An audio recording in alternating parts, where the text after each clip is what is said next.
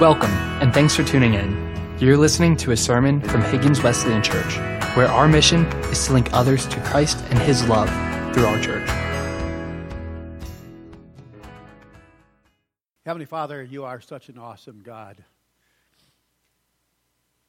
We've been overwhelmed, as we always are this time of the year, with the color, with the magnificence of the fall season we think of all that goes on, and uh, science will give us a lot of ideas of how come the leaves change and things like that, but we know it's because you programmed them to do that.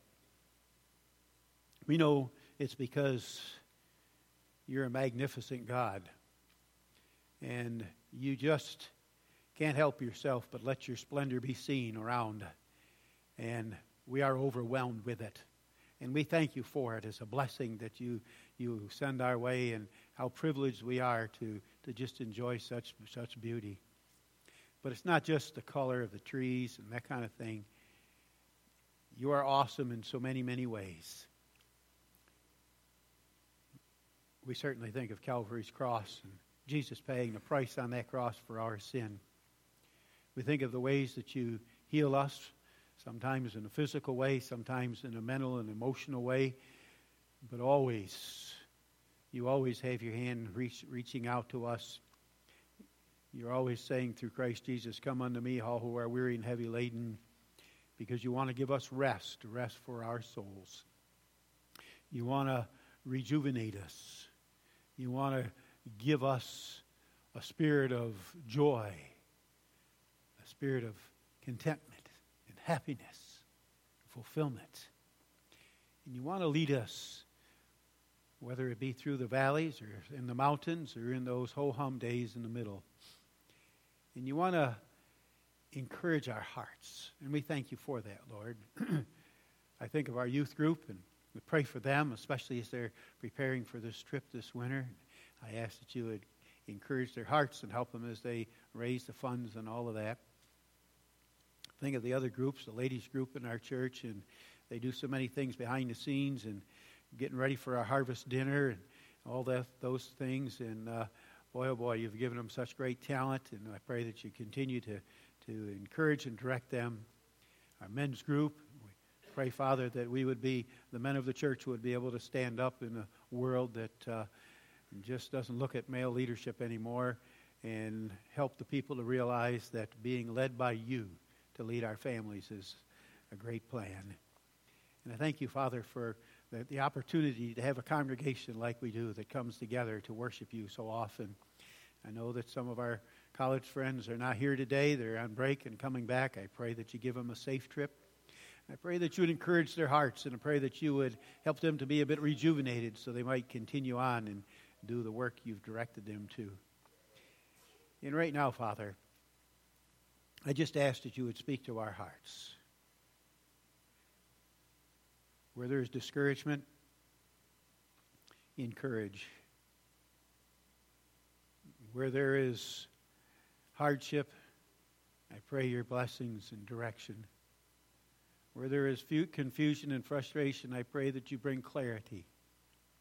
Most of all, Father, in all of our lives, I pray that you would shine and that the world would see that in Christ Jesus there is not only hope, but there is joy and there is peace and excitement and enthusiasm as we live for you. So lead us on, I pray, in Jesus' precious name.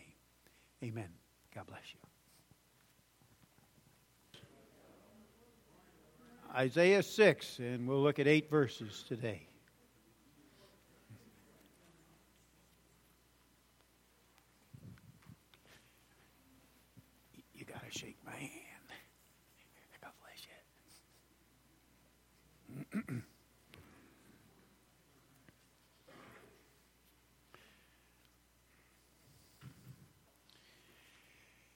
I don't hear a lot about holiness anymore. When I started preaching some 36 years ago, you heard a lot about it. In fact, there were a group of churches that were known as holiness churches. The Wesleyan Church is one of those churches. And it didn't matter which Wesleyan church or Nazarene or Free, or Free Methodist or several different churches. If you'd go to them, never been there before, you just pop in on, on, on some uh, Sunday, uh, you would probably hear a holiness message. And you would hear a lot of familiar words if you were you're familiar with holiness back in those days. We always talked about sanctification, holiness, purity, perfection, and things like that. And it was very, very common. But over the years, we don't seem to hear so much about that. And uh, we've come to the place where if I would ask the question, well, what about holiness? What's the big deal? And you would find a lot of people that say, well, not much. It's not really a big deal. Oh, yeah, I know it's in Scripture, but, uh, you know, not such a big deal. Well, and if by that we mean our terminology is slipped a little bit and nothing else, that's okay. But as I read through the scriptures, I, I come across passages of, of, scripture like Matthew 5 48, and they just make my mind just kind of whir a little bit. And uh, Matthew 5 48 says, Therefore, you are to be perfect as your heavenly Father is perfect. Wow, now theologians have uh, turned that one inside out and upside down and all around a lot of times, try to figure out what it says. And you can uh, try to downplay it a little bit if you want, but I'd be careful. Because Jesus himself is saying, you got to get this one right. You want to talk about perfection? Here's your, here's your pattern it's God. then I, I find passages like uh, Hebrews 12 14 says, Pursue peace with all men. That's a good idea. And the sanctification without which no one will see the Lord. A sanctification without which no one will see the Lord. Ooh, maybe that's a little bit important too. So when I when I come across passages of scripture like that, all of a sudden this holiness thing begins to take on a new importance. And I begin to realize that I need to understand it and have it applied in my life in a very, very real way. Uh, over the last few weeks, I've actually been easing into the topic of holiness. And uh, each week, I don't know if you noticed or not, but uh, I, I would mention it just a little bit more and maybe a little bit more. Well, this week we're going to jump right into it because uh, we're looking at Isaiah chapter 6, and, and certainly that deals with, with the holiness of God and what He expects of us. And when I read Isaiah chapter 6, the first eight verses especially, three questions come to mind. How holy is holy enough? And how clean is clean enough? And how strong is my desire to serve God? Let's pray. Father, your word is before us. And I would pray very earnestly that I would be able to put forth your word so that your meaning, your emphasis, your understanding comes forth and it permeates our souls. And I ask, Father, that your word would revolutionize our lives. Each week when we look to it, it's exciting to know that you are speaking these words, not just in the past, but you are speaking them to us. And so get a hold of our hearts and make of us everything you desire us to be. In Jesus' name I pray. Amen. How holy is holy enough? Look at those first four verses. In the year of King Uzziah's death, I saw the Lord sitting on a throne, lofty and exalted, with the train of his robe filling the temple. Seraphim stood above him, each having six wings. With two he covered his face, and with two he covered his feet and with two he flew. And one called out to another and, and, said, Holy, holy, holy is the Lord of hosts. The whole earth is full of his glory. And the foundations of the thresholds trembled at the voice of him who called out, while the temple was, fill, temple was filling with smoke. King Uzziah, he reigned from uh, uh, the age of about 16 till he was in his 50s. And King Uzziah was a good king. He wasn't the best, but he wasn't the worst. He did a lot of good things, but he let some evil things go on in his kingdom. But yet he was, uh, he was in many ways uh, a king who accomplished uh, much for Israel at that particular time. But he died. He just up and died. I mean, doesn't it take a lot of nerve to be the king and to be ruling uh, the, the country and just up and die? I mean, look at all that he was doing, and yet gone. But kings do that, don't they?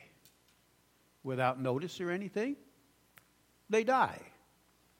And monarchs do it, and dictators do it, and presidents do it, and governors do it, and pastors do it, and fathers and mothers do it, and, and boy, they just die. But what about God? Man, what about God? It's not a coincidence that the vision came to Isaiah at this particular time, the time of Uzziah's death, because he, he, he knew him well and he knew all that was going on in the kingdom. And all of a sudden, everything changes. If you've been around uh, long enough, you've seen leaders of countries die and you've seen how everything seems to change. It comes to a halt for a minute, and then what was normal isn't normal anymore. And then we have all these questions about what's the new guy going to do and what's going to happen. And you just, wow, you kind of stand back and you wonder. But God burst forth on the scenes. And the picture of, of him being in the temple and the temple, of course, wasn't big enough for him. And God was saying to, to uh, uh, Isaiah, I am here. And I'm not here in any small way. I am here in all my glory, and I am here in a big way for you. And I am here to let you know that I am alive and that I will not go anyplace. I am God. Wow. What a magnificent time that was for Isaiah to have, have that vision. Boy, he's something. He, he rules without end. His holiness is beyond belief. And Isaiah's vision, I'm sure, opened his eyes as never before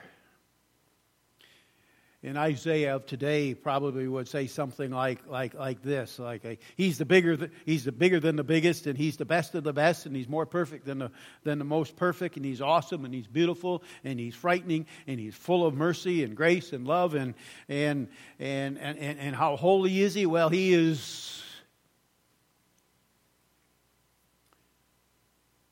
What are the words that we use to describe God's holiness.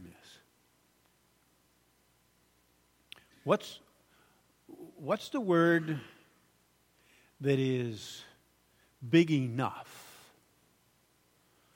I like the word awesome, and, and I remember one preacher saying we should never use the word awesome for anything other than God because our God is an awesome God. And there's a song out, out like that, a Christian song. But is awesome a good enough word, a big enough word to describe God and His holiness? I think we have to get bigger than that.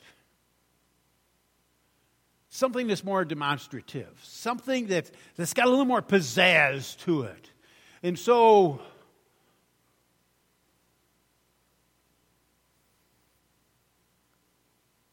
I, I guess I guess there aren't words.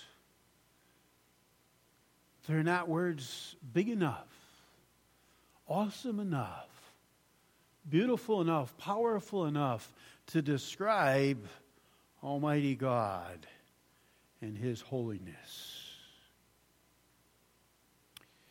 But you know, this passage of Scripture shows us very quickly that Isaiah went from thinking about God's holiness to his own and so we might ask the question how holy should we be? How holy is holy enough? How holy should I be? Well, I'd rather think about how holy you should be. We want to talk about how holy you should be because that's, that's, a, that's an easier subject for me to talk about. But I, I don't think that's really where we ought to go, is it? Doesn't matter so much how holy you are. Well, it does, but it doesn't when the subject and the fingers are pointing to me.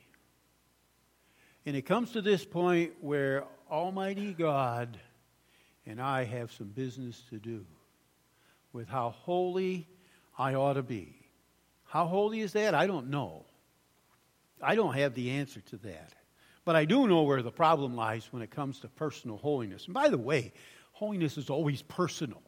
Let's get over this. Well, it has to do with the church, it has to do with how the church worships and all that. Holiness is always personal, it's always about us in God. And the problem comes when I look for the enough in my personal holiness. What's enough? How holy is holy enough for me to be that would satisfy God? That's not for me to decide, is it? That's for God to decide. And that brings us to the next subject how clean is clean enough? Take a look at the next verses, verses 5 to 7. And then I said, this is Isaiah talking. Then Isaiah said, Woe is me, for I am ruined, because I am a man of unclean lips, and I live among a people of unclean lips. For my eyes have seen the King, the Lord of hosts. It's interesting that he got it right, didn't he? He wasn't talking about Uzziah. I've seen the king. Who's the king? The Lord is the king. The Lord of hosts. He is king. And then one of the seraphim flew to me with a burning coal in his hand, which he had taken from the altar with tongs. And he touched my mouth with it, and he said, Behold, this has touched your lips, and your iniquity is taken away, and your sin is forgiven. Wow. But hold the phone for a minute. Think about it. Who are we talking about? We're talking about the prophet Isaiah. This wasn't the beginning of him being a prophet. And we're talking about one of the greatest of all prophets of the Old Testament time, and all of a sudden we hear him himself saying, Woe is me, I am undone, or I am ruined as he starts to do this comparison thing between himself and, and Almighty God. And his self evaluation was quite an evaluation. I am unclean, a man of unclean lips who lives among unclean people. Isaiah's purification process takes place in just those few verses. And uh, uh, really, you know, when you stop to think about it, the process is a bit ugly. But the end result is pretty good. Forgiven, cleansed. God's purifying fire had touched him.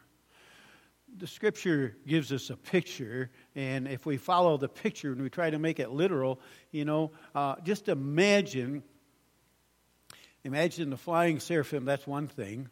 Imagine that he goes to the altar. That's why this is pictured in the temple. And he goes to the, the, to the burning coals that are there for burning incense and for sacrifices and so forth.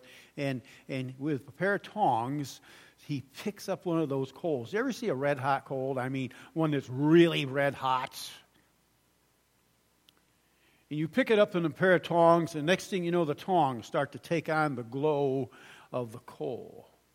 Now he takes this coal and he flies to Isaiah, and you see no, no uh, resisting at all from Isaiah, and he touches his lips. Why? Well, if you read in the New, Script, New Testament, the scriptures, they will tell you that uh, uh, it's, it's not just the, the lips or the mouth that's the problem, for it's what comes out of the heart that's the problem. So the picture we have really here is the purification of Isaiah's heart. How pure was it before? Doesn't matter. God wanted to make it better in comparison with what it was, and Isaiah is continuing to compare with who God was. Cleansing is an interesting thing. Surface cleansing is relatively easy. You know that, don't you? It's relatively easy. You know, take a bath. That takes care of a lot of it. Develop a new set of vocabulary. That takes care a lot of it, and a lot of people would do well to develop a new vocabulary. Some of this old stuff that we have in our, our adjectives and descriptive terms aren't the best. But it doesn't take a rocket scientist to, to develop a new, new vocabulary, and it doesn't take a special spiritual work to do that. We can do that on our own, can't we? I mean, come on. We can get that one done. And uh, better habits. It's, it's, it's not too hard to realize that if we stick with the old habits, we're going to be the old self. And we need to get rid of some of those old habits and develop some new habits. And, and that's relatively easy to do, too. We can, we can do that. We know about discipline and things like that. But you see, there's more to this thing of healing and purification. Because purification isn't the whole issue, there must be healing along with it. Now, as I said, you know, there's some things that we can take care of ourselves. The bad habits, uh, uh, well, if we don't take care of them, they become some pretty rough unconscious behavior. And we ought to ask ourselves the question why do I do some of the things that I do? Why do I, why do, I do this stuff? And there's some reasons. I, I would just, just leave three with you today. One's bad habits. And we do a lot that we do because of our bad habits, and our habits are just what they say habits, and they, they become unconscious behavior after a while.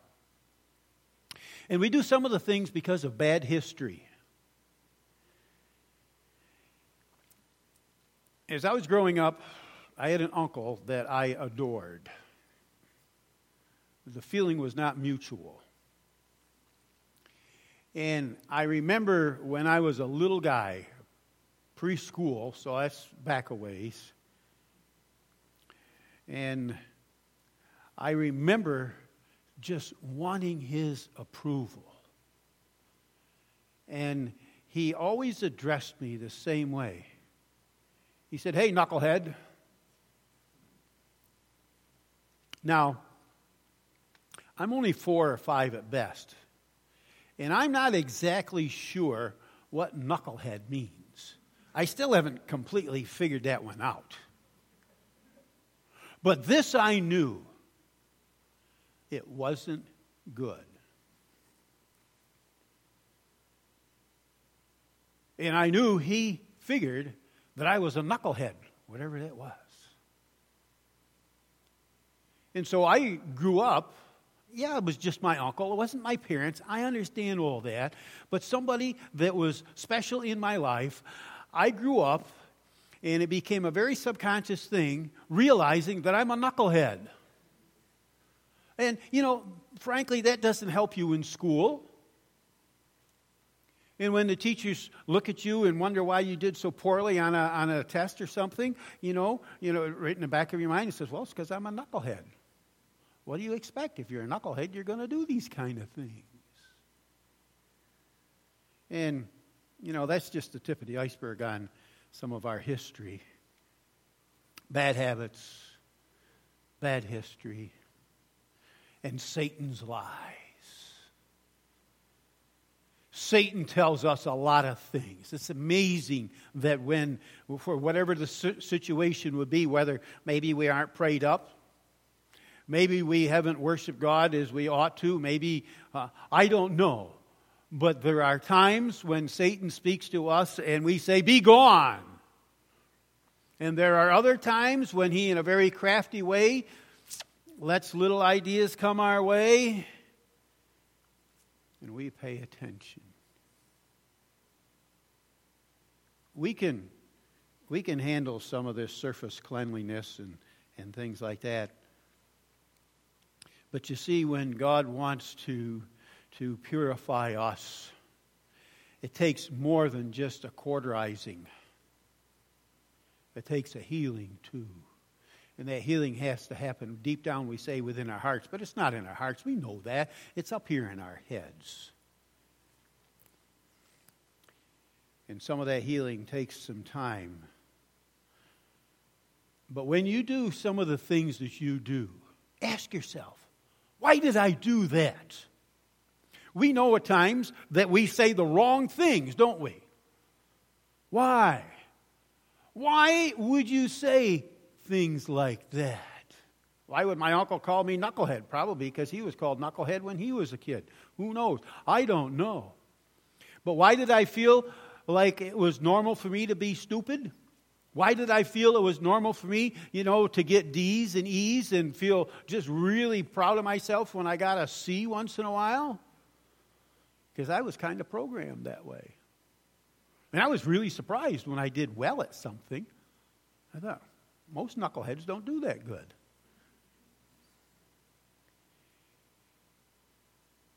And you know, I can't talk myself out of that. But God can heal. And God has done a pretty good job at that one. There's some other things, I'm sure.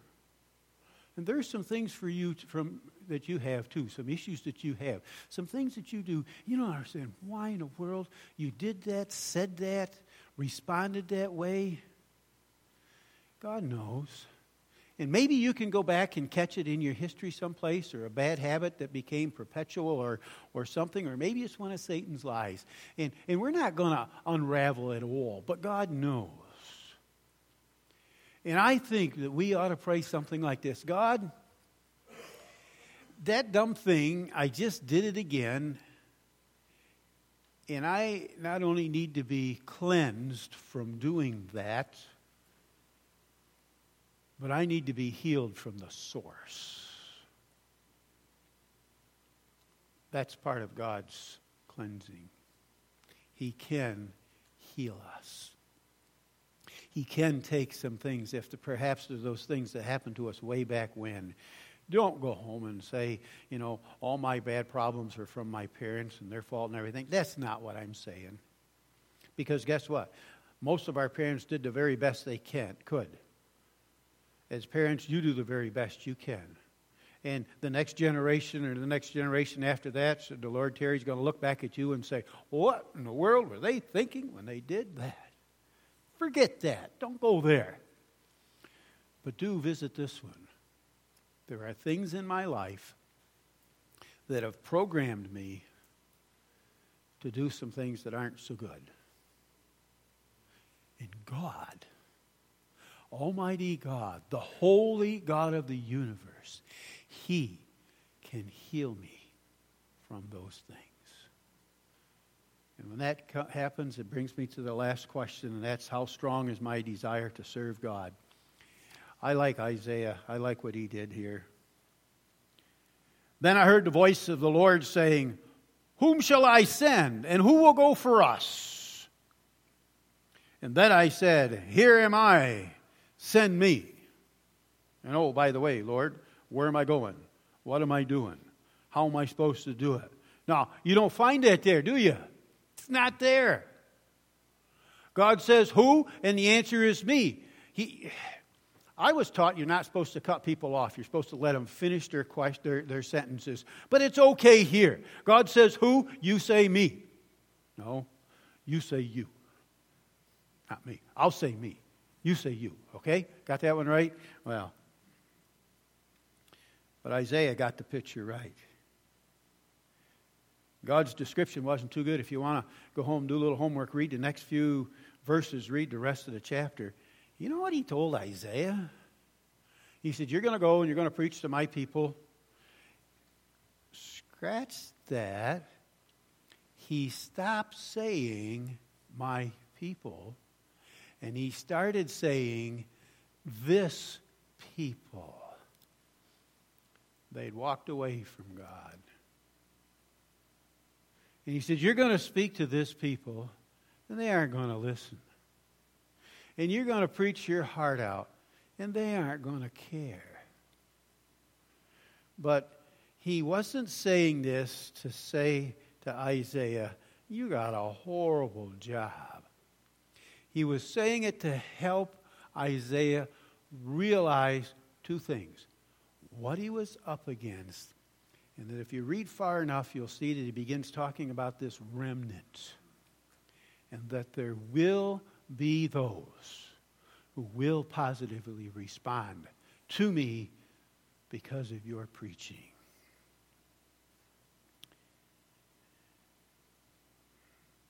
So, what does God want me to do? I think our ideas of serving Him are so flawed. If I were to ask you to write down what does it mean to serve or to serve God, be interesting what, what, what the responses would be. But I think for the most part, we, we've gotten way over involved, and, and, and uh, I think we need to simplify things a little bit.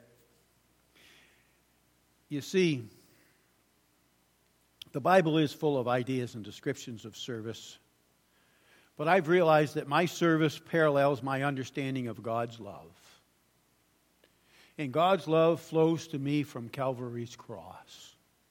And when I get that right in my heart, this idea of service changes completely. You know, when we think of service, we think of what we have to do at certain times in my life. When I picture service from, from this kind of idea with, with uh, um, my desire paralleling, paralleling his love and his love flowing from Calvary, I begin to realize that this isn't a moment of time, a once in a while thing that I do. This isn't a service kind of have to thing. This is a want to thing. And for me, service is simply this living each moment of each day with Almighty God and doing whatever He asks me to do. And it doesn't matter if it seems like it's like it's a, a, monumental thing or a simple little thing. It doesn't matter if it seems like something that's, that's so, so big and grandiose and everybody's going to pat me on the back for it or nobody's going to know that I did a thing. What I think service is, is being so in love with God that everything I do, everything I say, is for Him. It's not for me. I don't want to do anything for me anymore because I am far more in love with God than I am in love with me. And the scripture talks about loving ourselves. That's a good thing but I need to love God more. And then when I get up in the morning, when I begin to, to, to work on these crazy messages, well, it's not for me. I don't want to disappoint you, but it's not even for you. Sorry. It's for Him. It's for God. And if He gives me the opportunity to get on my horses and ride, baby ride, and walk off into the woods, well, I do that because I enjoy it, but I do it for Him. And whether it's work or whether it's shoveling snow, we had some of that today. Doesn't matter. This is what it means to serve Almighty God. Let's pray. We say a lot of things, Father. We try a lot of things. We, we do a lot of things. And on our good days, we really want to be everything that you want us to be. And it starts to go okay, and we, we seem to feel our spiritual welfare is doing, doing okay. And, and then somehow things get complicated. And frankly, I would admit, Lord, that sometimes I complicate things. Help me simplify this thing about being your servant, pure holy. Help me boil it all down to just every moment of every day living for you, in service to you and for you. And help me be that sanctuary, whatever that means. Help me be that sanctuary, pure, holy, clean, set aside especially for you. And let that be my heart, I pray. And lead us to live in this world as that sanctuary. In Jesus' name I pray. Amen, and God bless you. Thanks for taking the time to listen. For more information, you can find us on the web at higginswesleyanchurch.com. And don't forget to like us on Facebook. Also, feel free to subscribe to our weekly podcast on iTunes for more from the folks here at Higgins. Go in peace to love and serve the Lord.